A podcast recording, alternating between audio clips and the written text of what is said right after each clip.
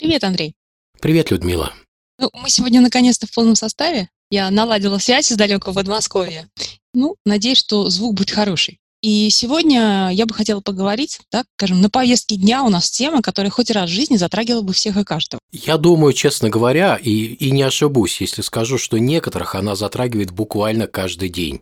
Поэтому мы будем говорить об умении говорить «нет». Я знаю, что если вы слушаете именно этот подкаст, скорее всего, вы испытываете какие-то внутренние терзания, когда хотите сказать другому человеку «нет». Если это так, то вы не одиноки. Потому что на самом деле огромное число людей испытывает негативные эмоции во время отказа кому-либо. А многие люди дают свое согласие только для того, чтобы не испытывать внутреннее смущение от того, что они сказали «нет». Только вот плата за такое согласие часто бывает значительно больше, чем весь негатив от отказа. Ну, это да. На самом деле справиться с этой проблемой, невозможностью сказать «нет», вам помогут наши рекомендации, о которых мы расскажем дальше. С чего начнем? С того, что если вы хотите научиться говорить «нет», то не стоит тогда угождать. Хорошо, значит, первая рекомендация – не стоит угождать другим людям. Да, очень часто люди боятся сказать «нет», потому что хотят быть хорошими в глазах других. С одной стороны, они хотят соответствовать собственному представлению об идеальном «я», а с другой – желают избежать негативной оценки окружающих. На самом деле, если дело в идеальном представлении о себе, то стоит задуматься, может быть, стоит его пересмотреть? Если плата за такой идеал значительно превышает выигрыш от следования ему, ну, у меня вообще возникает вопрос, нужен ли вам этот идеал в таком виде, по крайней мере, в каком он есть? Ну, на самом деле, может быть, просто стоит внести в него коррективы. Только нужно иметь в виду, что просто так его не изменить. Для того, чтобы новая редакция да, вот этого идеала она начала действовать, необходимо будет тщательно обосновать все вносимые правки. А что касается страха получить негативную оценку окружающих, так он имеет место быть только в том случае, когда эта оценка влияет на собственную самооценку. А это, в свою очередь, может быть только тогда, когда нет четко сформулированного представления о себе. И как это сделать? Как данное представление создать? Можно привести пример из прошлого подкаста с, с умным да, человеком. Например, я считаю себя умным. Определим, что значит умный. Умный – это тот, кто не совершает одну и ту же ошибку дважды. Это про меня? Если да, значит все в порядке. Если нет, я должен предпринять определенные шаги, чтобы соответствовать данному определению. Но если я точно знаю, кто есть умный, и являюсь ли я таковым, какая мне тогда разница, как меня в этом плане оценивают другие? Никакой тогда. Ну, выходит, что так. Но только в том случае, если я не завишу от окружающих. Это опять же надо отметить. Давай к этому вопросу еще вернемся чуть позже. Я думаю, что также за желанием угодить очень часто скрывается страх нарушить социальное правило обмена. Это согласно которому сегодня ты что-то делаешь для другого человека, а завтра он что-то делает для тебя, да? Да-да, именно оно. Конечно, на самом деле в этом правиле есть здравый смысл, но стоит ли делать что-то в ущерб себе? Вот здесь точно нужно задуматься, стоит ли. Да, и к тому же за желанием следовать этому правилу часто скрывается, ну, как я думаю, элементарное неумение решать свои жизненные задачи за счет собственных ресурсов. Иными словами, речь идет о зависимости.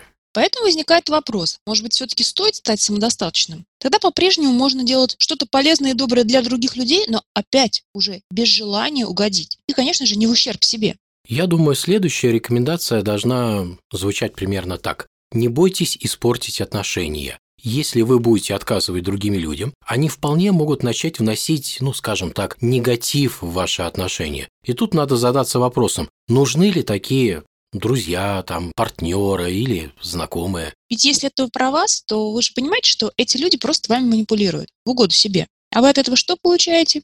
Чаще всего ничего. Сохранность отношений? Ну да, Вероятнее всего, если вы начнете говорить «нет», и вы останетесь без этих, так сказать, друзей. Зато вас не будут использовать. Тут еще надо добавить, что необходимо задуматься, а на что именно ловят вот эти вот друзья, вынуждая сказать «да». Если это понять, то это позволит избежать многих манипуляций в будущем. Тут надо заметить, что от таких друзей редко получается избавиться легко.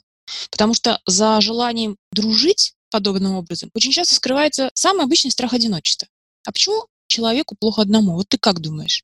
Ну, я ничего нового здесь не скажу. В очередной раз лишь повторю то, что, во-первых, потому что скучно наедине с собой, во-вторых, потому что, опять же, не умеет такой человек самостоятельно решать свои жизненные задачи. Вот и стремится он тогда примкнуть кому-то. Следовательно, С одной стороны, все упирается в неумение быть самодостаточным, а с другой – в неумение интересно жить. Кстати, вот эти вот темы, тема самодостаточности, тема неумения интересно жить, они вообще вот в наших подкастах постоянно возникают. И э, возникает это неспроста, потому что это именно те камни, на которых строятся многие задачи, решения многих задач человека. И если с этими умениями у него есть некоторые сложности, то огромный класс задач тогда фактически ну, оказывается либо решенным неправильно, либо нерешенным вообще. Есть над чем задуматься. Я думаю, еще одна рекомендация – это не оправдывайтесь и не извиняйтесь. Ведь эти действия на самом деле не дадут вам никакого выигрыша или преимущества, а вот ваше даже мнимое, собственно, чувство вины можно будет легко же использовать против вас. И еще одна рекомендация. Запомните, что вы никому ничего не должны. Долг возникает только тогда, когда у вас есть с кем-либо договор об этом. То есть, если договор вы ни с кем не заключали, то ничего ему не должны. Запомните это, пожалуйста. Я бы добавил еще, что многие не могут сказать «нет», потому что сами не знают, чего хотят. Поэтому, чтобы им не предложили, они тут же дают свое согласие. И если вот это про вас, значит, вы всегда в своих желаниях и целях ориентируетесь на других. Только кто вот вам сказал, что следование чужим желаниям принесет вам пользу? И выход из этого на самом деле очень простой. Быть в контакте со своими желаниями и следовать исключительно им. Давай подведем итог. Первое не желать угождать другим людям. То есть для этого вам нужно разобраться с самооценкой и создать свой собственный образ себя. И таким образом разобраться с зависимостью от мнения окружающих. Второе. Не бойтесь испортить отношения. Откажитесь от таких «друзей» в кавычках, которые просто вами манипулируют.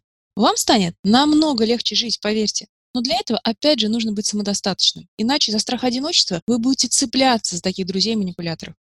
И третье. Не оправдывайтесь и не извиняйтесь. Кто оправдывается, тот всегда будет считаться виноватым. Если вы виноваты, значит, вами можно манипулировать, играя на чувстве вины. И четвертое. Точно знаете, чего вы хотите. Иначе вы не сможете сказать «нет», потому что вы сами не знаете, чего хотите и на все согласны. Ведь своих-то желаний нет. Да, и у нас, кстати, появился человек, который жаждет проводить на себе разные эксперименты, ставить разные психологические опыты. И этот человек на самом деле хочет поделиться результатами одного эксперимента. Даем ему слово. Привет, меня зовут Галина. Расскажу про интересный эксперимент, который недавно провела. Э, сначала я неделю говорила всем друзьям и знакомым только «да». Вообще никому ни в чем не отказывала. Очень быстро народ все это э, понял и начал втягивать меня в различные мероприятия. Подруга уговорила меня заняться балетом онлайн, хотя я и офлайн этим, в принципе, не горела желанием заниматься. Потом поучаствовала по предложению в марафоне по набору 5 килограмм. Смогла набрать только 200 грамм, слава богу. Потом носила продукты э, половине подъезда. В общем, э, желающих э, что-то мне предложить э, появилось просто море. До конца недели как-то я дожила и потом сменила стратегию. Следующий этап был говорить только «нет». И э, вот тут э, увидела, как поменялось поведение людей. После первого нет, э, друзья стали пропадать, интересоваться мной гораздо меньше. Потом были некоторые попытки м, повторить просьбы, но на повторное нет уже окончательно отвалились. И вот тут вот стало ясно, кто же на самом деле твой настоящий друг, а кто совсем и не друг, кто под личиной дружбы только готов тебя использовать. Очень интересный эксперимент, прям была поражена результатами, и на самом деле есть над чем подумать. Да, действительно интересный опыт, есть над чем задуматься. Ну что же, я думаю, это та самая точка, когда нужно завершать подкаст. Да, пожалуй. Всем всего хорошего, всем пока. Всем пока.